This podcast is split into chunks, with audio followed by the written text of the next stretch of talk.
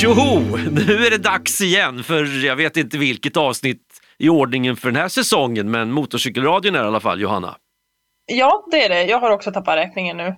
Det kändes som att jag var väldigt petitessig här för några veckor sedan, men nu... Nej, det bara, det bara fortsätter. Det här är på ett sätt det första avsnittet för säsongen. Det här är det första, ska vi säga snöfria avsnittet. Ja, det skulle man väl ändå kunna säga. Ja, för att det. Det ligger fortfarande lite snöhögar kvar här uppe, men det är ändå, ändå OK. här uppe det är då Piteå. Ja, förlåt. Ja. Ja, nej men och här nere då i Hampetorp mellan Örebro och Katrineholm så har ju lövsprickningen är ju snart avklarad. Det är inte lövsprickning längre utan det, det är fullt, fullt grönt överallt. Till och med ekarnas löv börjar på att bli, bli stora nu. Så det, Ändå så pass. ja, så pass är det. Och Ja. vägarna är ju på de flesta håll, ja, men det är torrt och fint och sopat och, och, och så. Ja, nej, men så- är det väl ändå här också. Det, ja, men som du säger, det är ju inte full grönska kanske, men det börjar ändå bli ganska grönt och, och inte lika mycket grus på vägarna och liksom sådär. Men, men eh, man skymtar lite snö här och där ändå. Men det, förhoppningsvis kommer det väl ingen ny, ny snö nu, hoppas jag. Men har du hunnit åkt någonting då? Ja, vet du, jag har varit på premiärtur och jag har tvättat min motorcykel också. Så att den, den har ju stått i ett garage och blivit dammig som fan. Så det var tvungen, jag tog med mig en liten lapp ut först och liksom torkade av sadeln när jag skulle åka till tvätthallen. Men jag blev ändå jätteskitig om kläderna. Det var ett, ett grått så här, dammlager överallt. Men eh, nu, är den, nu skiner den var jag på väg att säga. Ja, jag, alltså så jävla noga tvättar den inte. Men eh, den har liksom blivit avspolad och schamponerad.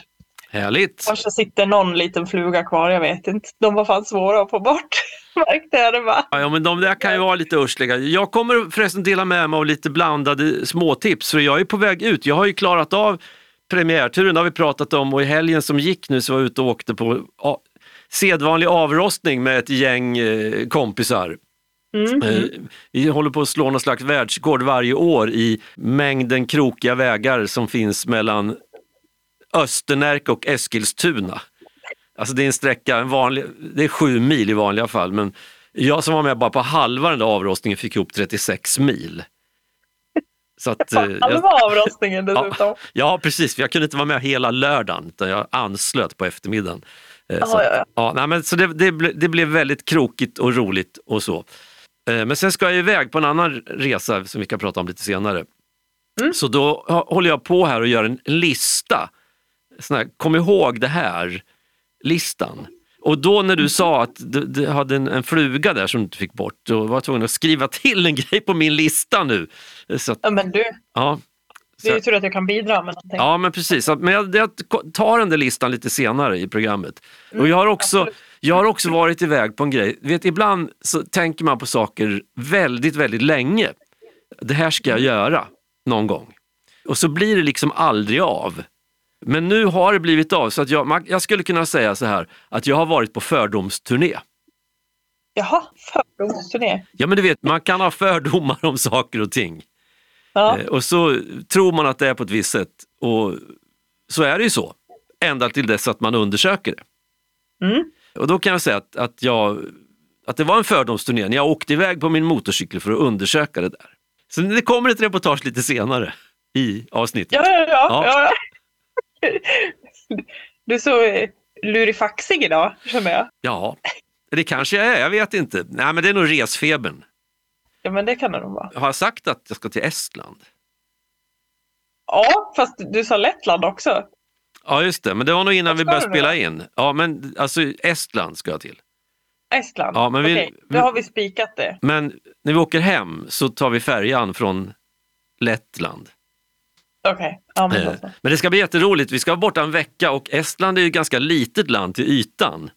Mm. Eh, Så, så att vi kommer inte att köra några vansinniga dagsetapper när vi väl är där utan vi kommer att puttra runt och undersöka eh, små saker. Ja, Så vad det, mysigt. Ja, men det ska bli jättemysigt. Det, det ska bli en, en helt annan typ, tror jag, av, av motorcykelresa än vad jag någonsin har gjort. Just därför att det, Ja. blir så otroligt korta små dagsetapper. Om man nu ens kan prata om dagsetapper. Men det ska vara Har du, har du varit där förut eller? Ja, det har jag. Nisse, min motorcykelkompis och jag, vi var ju på en, man brukar säga att en del resor är episka och den resan den, den var verkligen episk eh, på alla de sätt. Vi får alltså Estland, Lettland, Litauen, Polen och så Rügen då alltså i norra Tyskland och så hem. Mm. Jag tror vi var borta tio dagar. Eh, och det här var ju, ja men det här var ju sommaren innan pandemin, 2019. Mm. Eh, och när världen såg ut på ett helt annat sätt dessutom. Så att den där resan innehöll allt. Jag hade också fördomar kan jag säga om Baltikum. Så att det var också en fördomsturné. Där eh, mycket av mina trista fördomar som jag hade kom på skam. Men andra såna här ja, funderingar och tankar att det är lite galet, lite wild and crazy när man kommer på andra sidan Östersjön. Det stämde verkligen in. Det var wild and crazy på ett jätteroligt sätt. Så att jag blev väldigt förtjust i, i Baltikum. Mm. Därför att eh, framförallt så upplevde jag i alla fall att det satt liksom inte fast någonstans. Vet bara en sån grej när vi checkade in där Nisse och jag på, på en camping och vi firade, om vi hade lyckats resa tältet snyggt och bra, eh, så firade vi det med en liten whisky. Så, och vi lyckades resa tältet snyggt och bra på alla campingplatser. Och sen gick vi upp till restaurangen för att käka. Vi var ju ganska hungriga där rätt sent på eftermiddagen. Och Vi hade betalat för campingen med, med ett eh, vanligt sånt där bankkort. Och sen så skulle vi beställa mat och, då fick jag syn på en liten skylt där. Alltså restaurangen och incheckningen, det låg i samma byggnad men det var två olika rum. Och så satt en skylt där på, in, på restaurangdisken, cash only. Mhm, eh, och eh, vi kollade i fickorna, vi hade inte jättemycket cash. Det räckte till varsin öl. Och vi försökte prata med, med kvinnan där bakom disken och försökte få henne att- att acceptera vårt kreditkort, eller vårt bankkort. Men nej, det var en annan, det var en annan regim i restaurangen än i själva campingen. Fastän de var vägg i vägg liksom, i samma hus. Så att det var cash only. Oj, oj, oj, hur ska vi göra? Men hon såg ju på så att vi inte var jättenöjda. Men, men så grävde vi fram våra mynt, fick varsin öl och så satte vi oss med det. Tänkte, ja, ja, men vi får väl klara oss på det här. Det, vi dör väl inte liksom. Vi hade druckit whisky, så närmsta sån bankomat, den låg i en stad sex kilometer därifrån. Så, vi kunde, ja.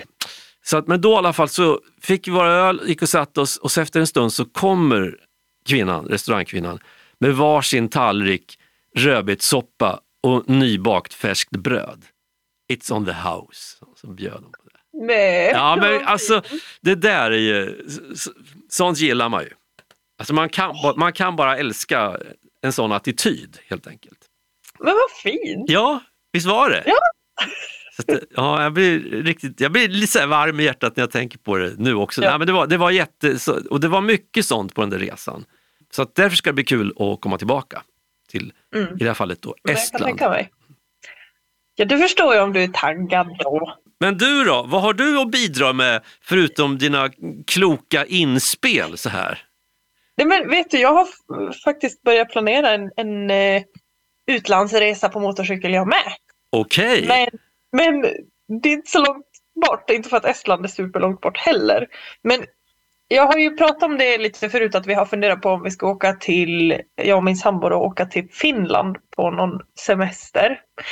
Eh, men då säger alla, åk till Lofoten istället i Norge. Åk till Lofoten. Och då har jag fallit för grupptrycket och tänker att ja, vi kanske ska åka till Lofoten då. Så veckan innan midsommar så är planen att vi ska åka dit. Eh, sen är det inte så mycket mer planerat än så. Vi tänker tält. Eh, för att det är ju trevligt. Vi är lite så tältmänniskor. Det ska vara lite jävligt brukar vi säga. Då har man det som bäst typ. Ja, men Då uppskattar man de små sakerna mer, tänker jag. Eh, och så tänker jag då att vi kanske ska åka någon runda. Nu kommer jag inte ihåg varifrån det går, men när man är liksom ute där på Lofoten, det är ju liksom ute på en liten sträng ute i vattnet, så kan man ju åka någon färja tillbaka in liksom mot in tillbaka liksom mot Mm. landet igen eller vad man ska säga Jajamän. ifall man ska åka en liksom rundtur så, så man inte åker samma väg tillbaka. Så. Men så, som läng, mycket längre än så har vi inte kommit i planeringen då. Men, men det är på G. Ja, att roligt. vi ska åka på Vad en kul. redig motorcykelsemester. Ja, Det är kul. det är jätteroligt. Och sen, jag, alltså jag bejakar ju till 100 procent det här att så mycket mer har vi inte planerat. För det är lite, Ja. grann, som, ja, men det är lite som den här resan som vi ska på nu och lika, likadant när Nisse och jag var iväg till Baltikum förra gången och som de flesta resor jag gjort under de senaste 20 åren. Alltså, måste man ha någon typ av biljett eller någonting för själva starten på resan, ja, men då får man väl planera där och se till att man har. Eh, Men jag har faktiskt till och med ihop med min fru för massa år sedan dragit iväg ner på en Europaresa och inte haft färja förbokat. Tänkte, "Nej, men en motorcykel går alltid att klämma in, liksom den känslan. Mm. Och sen inte ha bokat var man ska bo och campar man och tältar så då, är, då bör man verkligen inte göra det. Så att, där, ta Ja, dagen som vi- den kommer. Ja, jag tänker att vi kanske inte planerar så jävla mycket mer förutom att liksom bara vi behöver kanske serva eh, motorcyklarna lite och så innan dess. Också där lite fix med dem men rent resemässigt tycker jag också att det är rätt skönt att bara, bara åka. Inte ha så mycket mer plan än så för att då hamnar man på sådana här roliga ställen som man inte hade tänkt annars. Annars hamnar vi på de här som Google föreslår och det är, det är inte så roligt. Nej och, de, nej, och dessutom Google, om vi ska ta det som en liten parentes, har ju blivit sämre och sämre, eller i deras ögon bättre och bättre för att de avlyssnar ju typ allt man gör i närheten av sin dator för att ge mig, mig den bästa upplevelsen. Så den, Google matar mig bara med sånt som jag redan vet eller har varit intresserad Mm. av.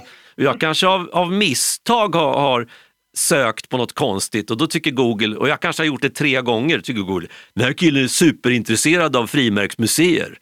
Och så får man bara tips på sånt. Fast egentligen var det bara att vi skulle lösa en diskussion, jag och några kompisar, som gjorde att jag googlade just det där.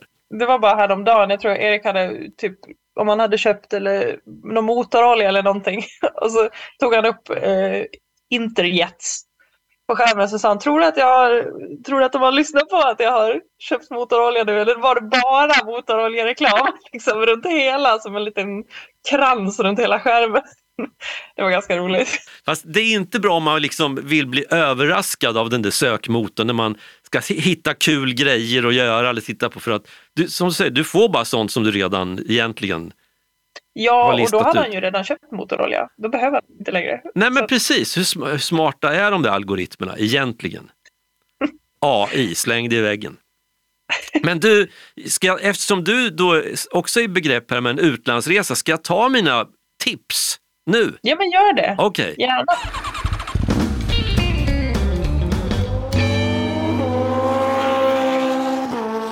Det här är mina bästa tips. Jag har just skrivit upp dem till mig själv för att komma ihåg innan jag sticker på fredag. Jag börjar med motorcykeln, fordonet. Fräscha däck. Det är jättebra att man har koll på att det, det är så tråkigt. Upptäcker man liksom när man är någonstans bort i Ginum, som vi säger på närkingska, att bakdäcket börjar på och bli på upphällningen, då kommer man inte kunna njuta av anblicken av slott som reser sig mitt i en vinodling ovanför en böljande flodfåra. Man kommer inte kunna njuta av det, man kommer bara att tänka på det där bakdäcket som håller på att ge upp. Så, så att fräscha däck så man slipper liksom bry sig om sånt.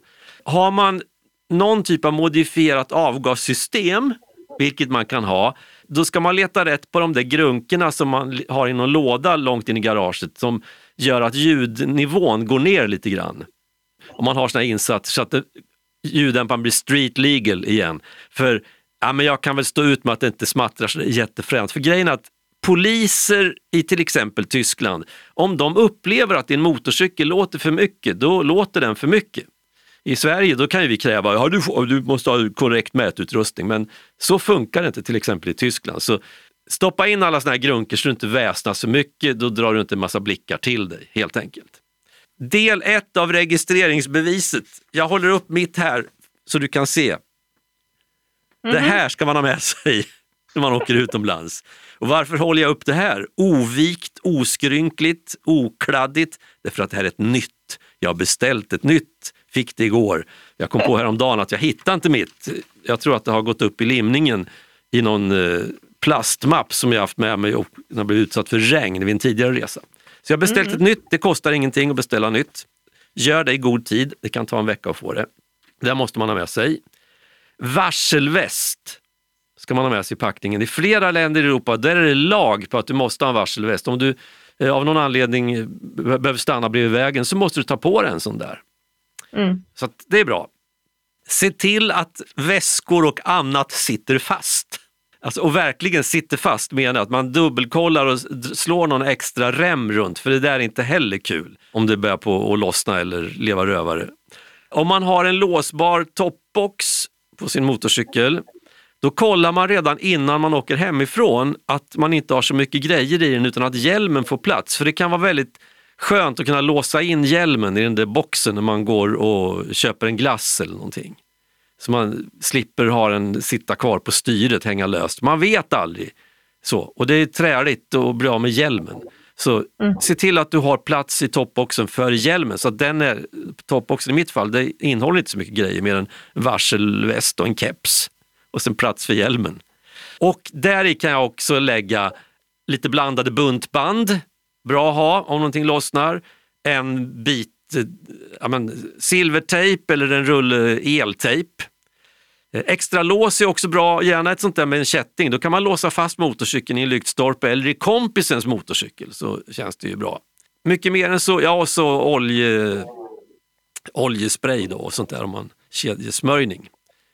Egen mm. utrustning, självklart körkortet, nationellt ID-kort eller pass. Nationellt ID-kort funkar ju inom Schengen istället för pass. Så behöver man inte ha med det. Lite eurosar är ju bra att ha, i alla fall initialt om man reser i euroland. Det funkar ju i hela, alltså det funkar överallt med kort, men ibland kan det vara bra liksom att ha några sedlar att starta med. För sen märker man i det landet man kommer, är det gångbart med kort eller behöver jag ta ut mer pengar? Då kan man göra det. Man behöver inte överarbeta det där känner jag. Ja, men kolla också att bankkortet, jag har ju varit och åkt med kompisar som plötsligt upp, eller plötsligt när de ska göra sitt, sitt, köp, sitt första inköp, liksom, det kan vara bensin eller en macka eller vad som helst, så funkar inte kortet. Ja, men det, det, det, jag, fick, jag har ju bara haft den, av, det, det ska funka. Då kan det vara utlandsspärrat. Mm. En del kort levererar, om du får ett nytt kort från banken, då kan det faktiskt vara levererat med en utlandsspärr. Beroende på banker. Kolla det innan du åker hemifrån, så att kortet verkligen inte är utlandsspärrat. Och så kan det vara bra att kolla upp med sitt, eh, vad man har för mobilabonnemang, vad som gäller vid resor utomlands, alltså hur mycket surf man har tillgång till utomlands. EU eh, har ju bestämt att det får inte kosta mer att surfa utomlands än hemma. Liksom. och det är bra. Eh, men du som ska till Norge, Norge är inte med i EU. Mm, Koll, kolla där vad, som, vad, vad ditt mobiltelefonabonnemang säger om såna här saker. För en mobiltelefon den kostar ju surf även när den bara ligger i fickan. Eftersom mm. mobilen håller på hela tiden och söker. Så ibland kanske man måste stänga av den där dataroamingen. Men mm. ska man åka in, inom EU så är det inget större problem utan det är bara att kolla hur mycket man har tillgång till så det inte tar slut en vacker dag. Och sen det här, apropå din fluga på motorcykeln, insektsspray. Mm. Det köper man på någon mack eller en sån här biltillbehörsföretag, sånt där som man har, spraya bort mot insekter på, på vindrutan alltså. Inte myggmedel, det kan du ändå behöva i Lofoten. Men, för det där är jättebra, jag har sånt ligger i en packväska, en, en flaska och så när man stannar och visiret är igenkläggat, spraya på och så en bit papper, bara torka av så är man fit for fight igen. Och till en själv då också, om man har, här, jag cyklar ju mycket så jag har ju cykelbrallor i parti och minut. Såna mm. byxor med lite stoppning i grenen. Perfekt att ha under mc-kläderna, slipper ha en sån där extra mjuk kudde på, på sadeln. Kan du ha en sån inbyggd istället i brallorna. Funkar jättebra. Det är bekvämt om man lär ta en paus och sätta sig på marken också. Tänker jag. Ja, ja absolut. Det enda som inte är bekvämt är om du måste sätta dig på marken för att göra något annat än att bara sitta. Ja. Då kan de där vara lite, ja, men lite så bökiga och, i alla fall om man har sådana som jag med hängslen. Då kan det, mm. Men annars, nej men jag tycker cykelbyxor och alla som har provat det där känner att ja men det där ska jag nog fortsätta med. Men sen har inte jag så mycket mer än, än, än det där just. Eh, jag tycker inte man ska överarbeta. Det är inte värre att vara utomlands än att vara hemma, förutom att de pratar ett annat språk. Det är allt som funkar hemma funkar ju utomlands. Men det var, det var bra tips. Jag skrev upp lite här Ja, i realtid. ja okej, ja, men vad bra. Jag är ett stort fan av packlistor så då tänkte jag att det här var en bra packlista. Jag skrev ju de där som sagt till mig själv, bara påminde mig om vad som, vad som gäller när man ska iväg. Mm. För nu var det ju för de allra flesta av oss ett tag som vi var iväg utomlands. Överskrift. Packlista. Norge. Det ska bli kul sen, senare i sommar när vi kör kommande avsnitt, när vi kan jämföra Lofoten och Estland. Precis. Lofoten stod, har ju stått på min eh, wishlist ganska länge. Mm. Så det ska bli jätteroligt att höra, höra hur det blir för dig och Erik när ni ska iväg. Eh, För jag hade faktiskt planerat en Lofoten-tur till, var det sommaren 2020? Eller om det var 21. Och då också med tält. Så hade jag insett att det är, men se till bara att tältet är vattentätt så kommer det att gå bra. Det regnar väl en del där. Men nu blev det inte Lofoten utan Nisse och jag drog iväg på Vildmarksvägen som vi regnade och frös bort. Så det blev inte det heller. Så att det ska bli kul att höra. Men det blir spännande. Jag är taggad. På tal om turné, ska vi ta min fördomsturné nu?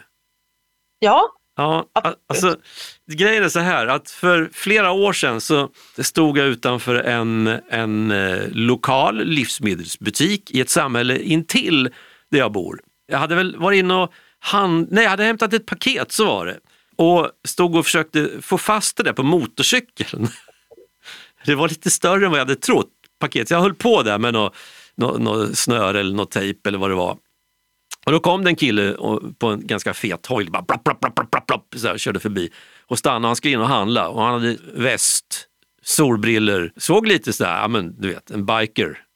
Ja. Så började vi snacka lite grann eh, och jag tror han höll i paketet också, så att det gick lättare för mig att sno runt det där, eh, den där tejpen eller vad jag hade. Och sen så bara, du, eh, ja men, eh, ja, var bor du någonstans? Ja men du berättade var jag bodde. Ja men kom förbi Network, vi har öppet hus på tors, torsdagar i Lantmännens gamla silo i Odensbacken. Är det öppet tors- hus varje torsdag. Ja, varje torsdag kväll. Men du, ja ja. Ja, ja, ja, ja, ja men det kan jag göra. Det, det låter kul. Ja, men kom, alla är välkomna. Så här. Det Network MC, Jesus motorcykelklubb. För det stod Jesus på ryggen och inte, något, inte dra åt fanders. Utan så. Jo, men jag ska ge det en chans. Och jag ser ju Lantmännens silo, den syns ju på långt håll där vid Odensbacken. Jag har tänkt flera gånger, ja, men, ja, någon gång ska jag väl åka dit och, och titta in där. Men sen här om, för några veckor sedan så, så blev det äntligen av. Och det var egentligen tack vare en kompis som inte alls kör motorcykel överhuvudtaget som berättade att han brukar hänga där på torsdagskvällarna och fika och träffa folk. Det är ganska trevligt, sa han. Så, Jaha. så nu blev det i alla fall så att jag var där här om torsdagen. Och eh, jag hade förvarnat innan så jag hade stämt möte med president Conny som var den som mötte upp när jag kom in där.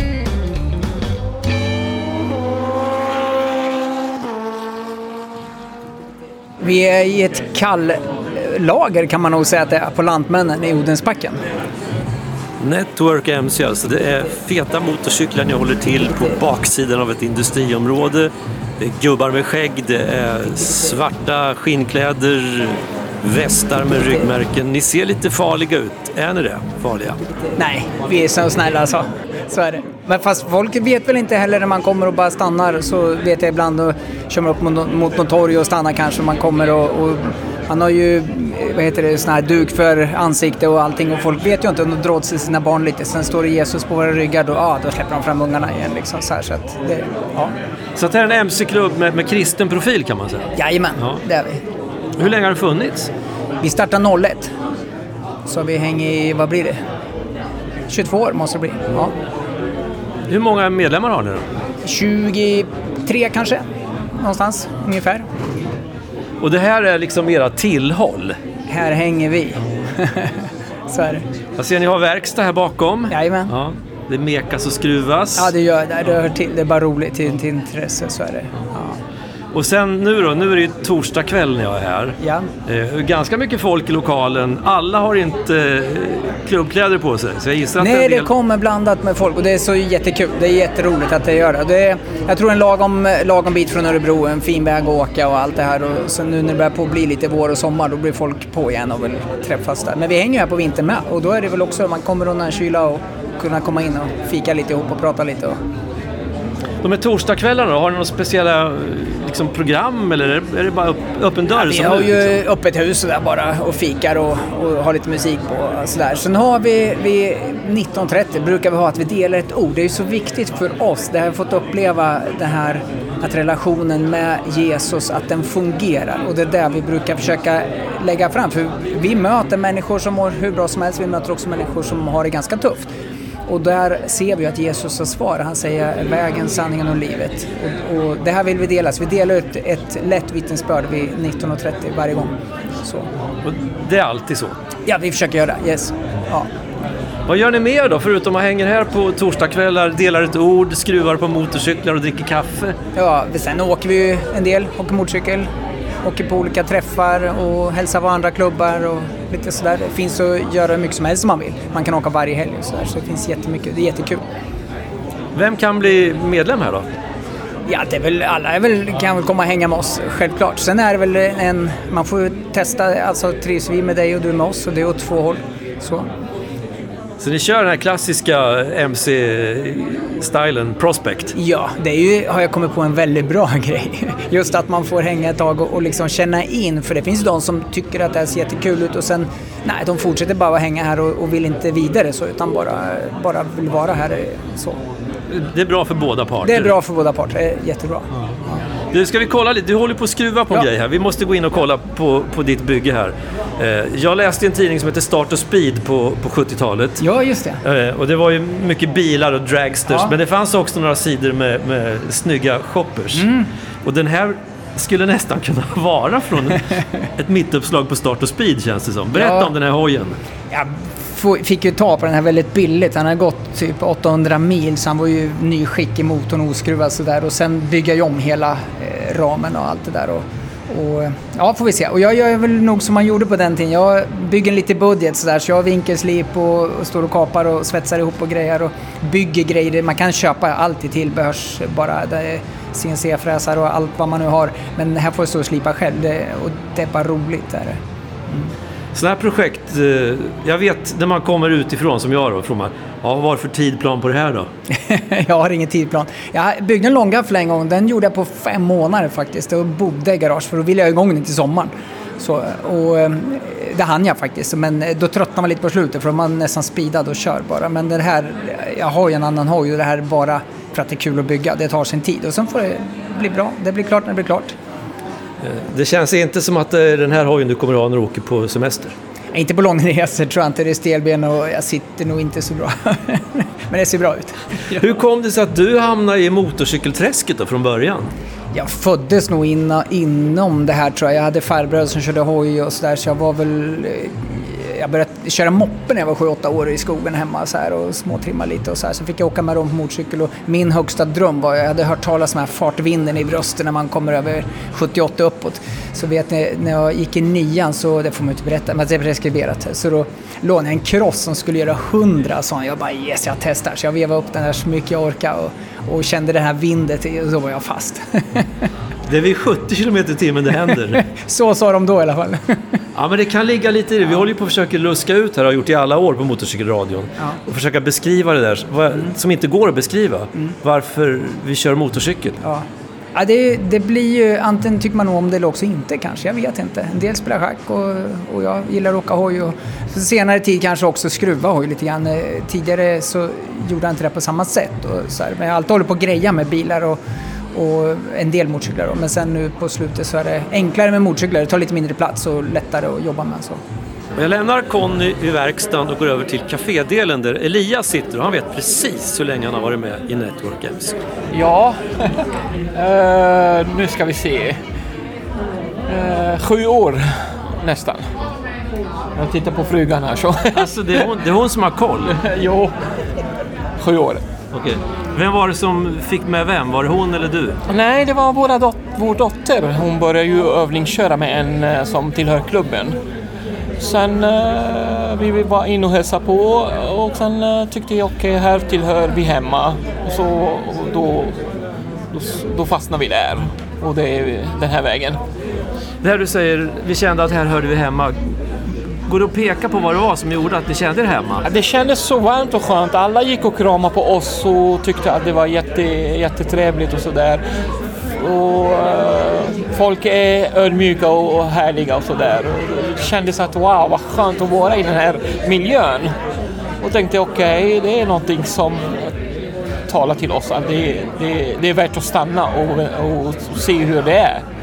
Och det är den här vägen faktiskt. Ja. Det var jättekul faktiskt. Vilken härlig känsla får man när man får en kram och är värdig på något sätt. Vad kör du för motorcykel? Jag kör en Yamaha Striker 1300. Jag köpte den för ett och ett halvt år sedan.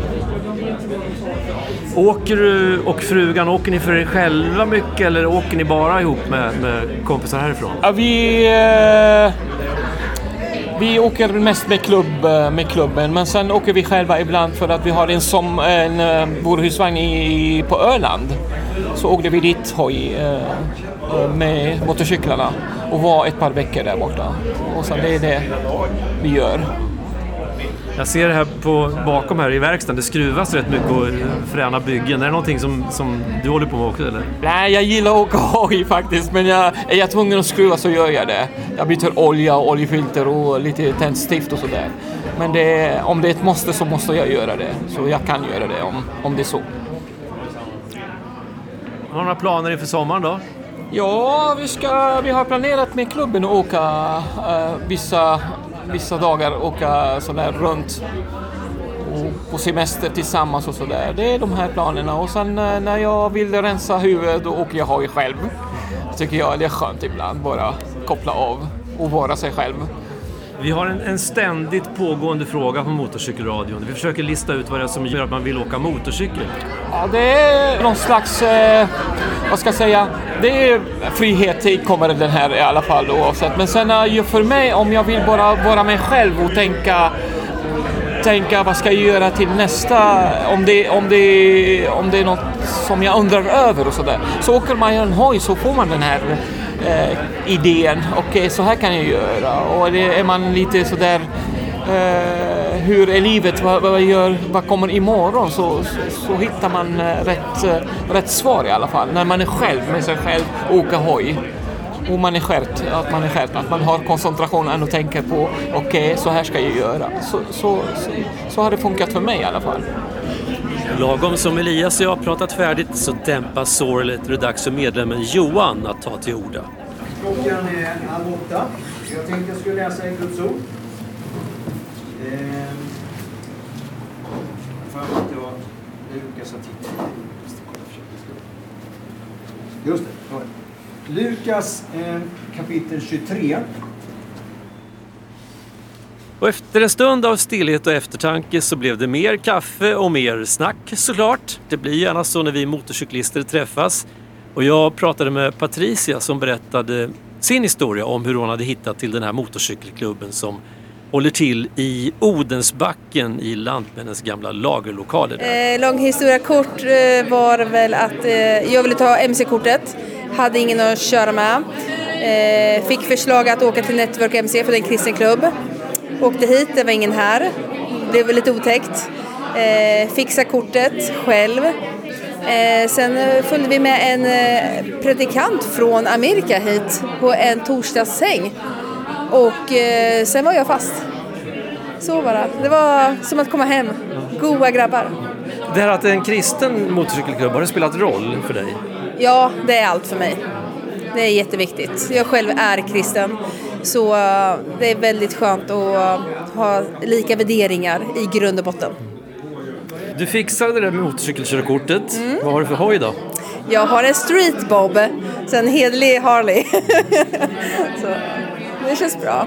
Vad händer med dig när du kör motorcykel?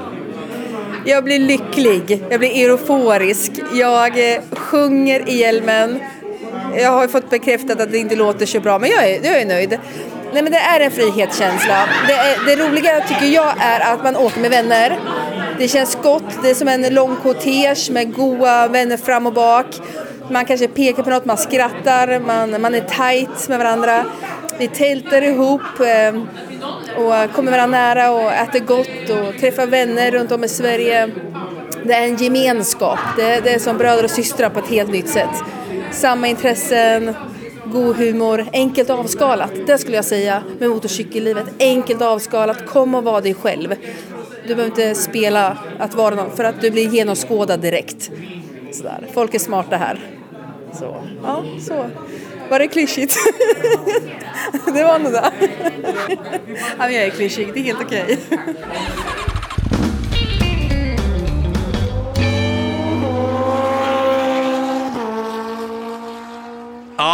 klyschigt eller inte, men eh, bikers är i alla fall trevliga oavsett vad de har för, för hojar eller för västar. Ja, men visst, men det där lät väl ändå rätt mysigt.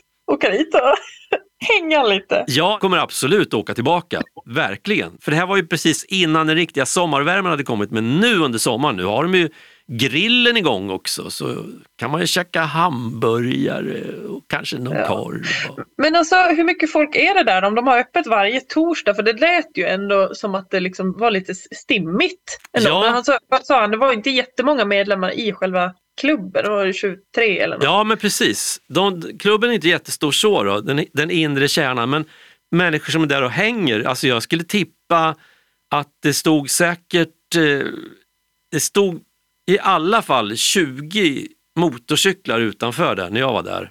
Och sen när det var mycket folk där, så- ja, men som min kompis till exempel som inte kör motorcykel. Som, han och lite andra polare till honom är där och hänger. Som är allmänt sådär motorintresserade kan man säga. Ja. Så det är mycket människor som inte tillhör liksom den innersta kärnan som, som är där. Just därför att det, det var väldigt trivsamt och det är alltid kul att snacka hoj och resor och så. Då. Men vad, vad kul, för att det där var ju en sån där fördom som jag hade kanske, att liksom så här, har man en MC-klubb då är det liksom klubbmedlemmarna som är där. Tänkte jag, Ja. men nej, Nej, inte här i alla fall. nej, inte här i alla fall. Det var genuint trevligt och det var genuina bikers. Alltså verkligen. Mm. Alltså, de kommer att få fler besök. Ja men du, vilka äventyr du är ute på. Vet du, jag har haft äventyr också fast jag har inte åkt iväg någonstans utan jag har suttit med min tv-apparatur. Min television. Ja, just det. Du gör ju de resorna. Ja, en annan typ av äventyr kan man säga. Men jävlar vilket äventyr det var den här veckan. Okej? Herre. Jag har eh, kollat på ett av de här lyssnartipsen som vi fick in. Ja, Eh. vi kan väl säga det, för det vet ju inte våra lyssnare om, att vi har fått ganska mycket mail. Ja, Nu. vi har fått svinmycket Ja, lyssnartips på, på filmer, för jag brukar ju recensera filmer eh, lite titt som tätt sådär. Eh, och så kommer inte ihåg varför vi inte hade gjort det förut, men då sa vi, men kan ni inte skicka in lite tips då? Och så har vi fått jättemycket tips. Så min lista nu på saker jag ska recensera är svinlång.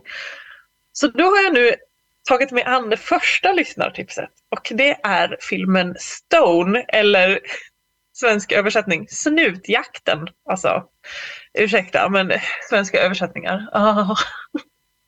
Det, det, det blir inte bra oftast. Men det är i alla fall en film från 1974.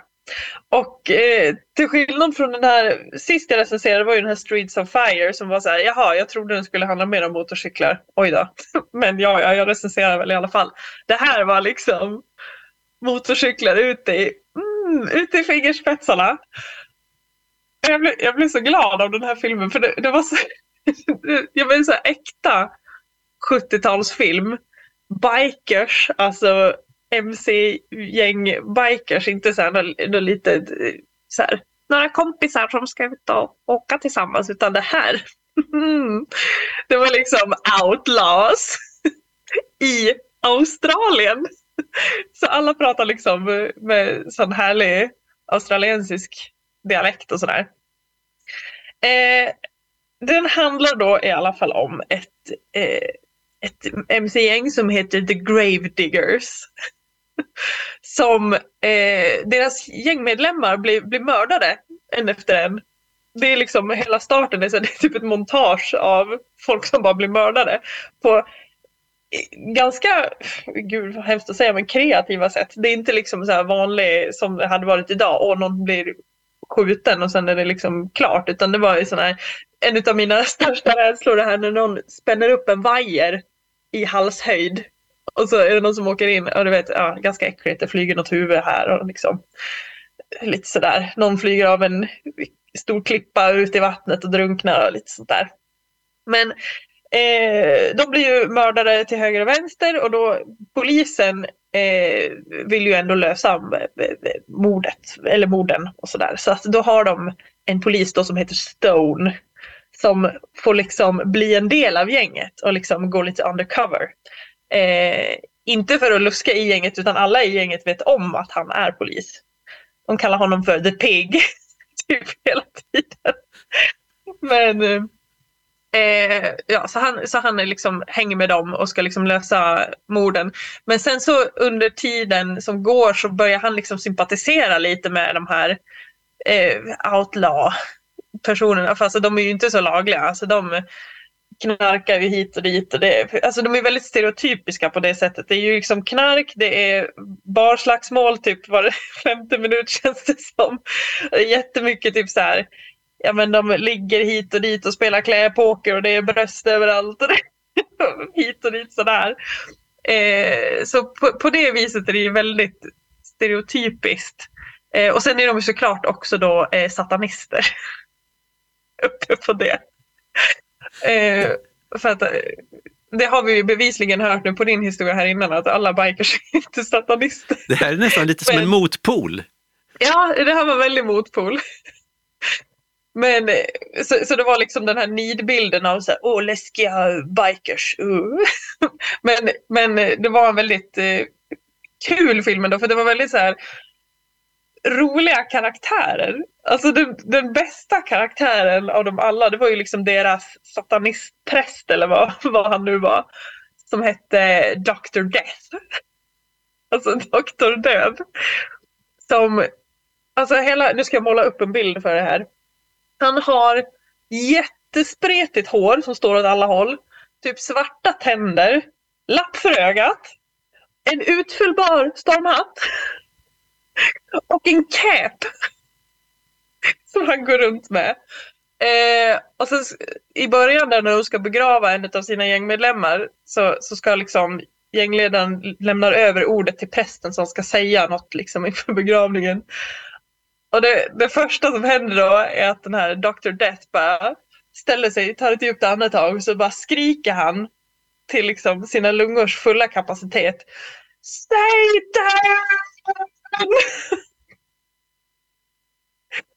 Det är, alltså det är typ det roligaste jag har sett. Så ska de liksom begrava då i, i satans tecken på något vis. Ja, och så, men jag tänkte det för att de heter ju The Gravediggers hela det här gänget. Men de var förvånansvärt dåliga på att gräva gravar tyckte jag. För att de hade liksom gjort ett hål rakt ner det var liksom inte så avlångt så man kunde lägga någon. Men det förklarar de med att han skulle liksom få bli begravd stående så att eh, typ inte han skulle ta emot allting från Satan i så här, liggandes, jag vet inte. På något vis. Så den hade liksom sina eh, små detaljer som var liksom så lite flummiga. Typ det och sen när de var de tog droger hela tiden så att ibland var det lite så här, åh, konstigt. De skulle väl liksom gestalta att de var höga. Så att det var lite så här, udda situationer då och då men jag tyckte ändå filmen i sin helhet hade någon ganska tydlig röd tråd ändå. Liksom man hängde med i liksom handlingen i stort. Eh, och så var det lite så kul detaljer både med de här karaktärerna och så, så var det väldigt kul att alla i det här bikergänget körde jättefärgglada Kawasakis. Det var liksom ingen blandning av motorcyklar. De åker där som en liten regnbåge på sina Kawasakis. Och så här, jätteraka i ryggen och bara mm. Det såg väldigt kul ut för de skulle ju vara liksom skräckinjagande gäng med så här, håriga kärar med långt skägg och så, så var de inte så de såg inte så skrämmande ut när de liksom åkte runt i sin lilla kortege där. Var den gjord för att vara lite rolig eller var det liksom en skräck skräckis eller, Nej, alltså det var väl eller är det ett drama? actionrulle skulle jag väl nästan klassa det som. Jag har ju så svårt att bedöma sådana här äldre filmer, men jag har för mig att det var liksom en, en B-rulle. En lågbudget. Ja, så säger du det? ja, men jag tyckte ändå liksom plotten hade någonting med just det. Åh, alla medlemmar blir mördade och nu ska polisen komma här och infiltrera och liksom lösa mordet. Jag tyckte det ändå hade något. Hela den liksom grundidén. Eh, och sen är det väl lite si och så med, med en del detaljer då. Men, ja, men jag tyckte ändå den var bra. Men, men jag skulle säga action är nog den som den liksom genren som passar bäst in om man skulle liksom placera den i något typ av fack. Och den här innehöll ju väldigt mycket motorcyklar och var liksom väldigt kretsade hårt kring liksom motorcykelgäng och motorcykelsnubbar och snubb, snubbar och snubbor. Vad säger man? Vad säger man? Tjejer! Brudar. brudar. Ja men, så, ja, men det var riktigt bra. Det var, det var liksom så här. De hade gjort så tydliga liksom, avgränsningar. Så de gjorde så tydligt vilka gäng som hörde ihop med vilka. De hade ju ett rivalgäng också. Som hette Blackhawks. Eh, och de såg man ju väldigt tydligt att eh, de inte hörde ihop med Gravediggers. För att där hade liksom, ingen hade hjälm på sig där. Eh, och i Gravediggers hade alla svarta hjälmar och sina färgglada motorcyklar. Och så tror jag det här rivalgänget, jag vet inte vad de körde. Det var något annat märke tror jag.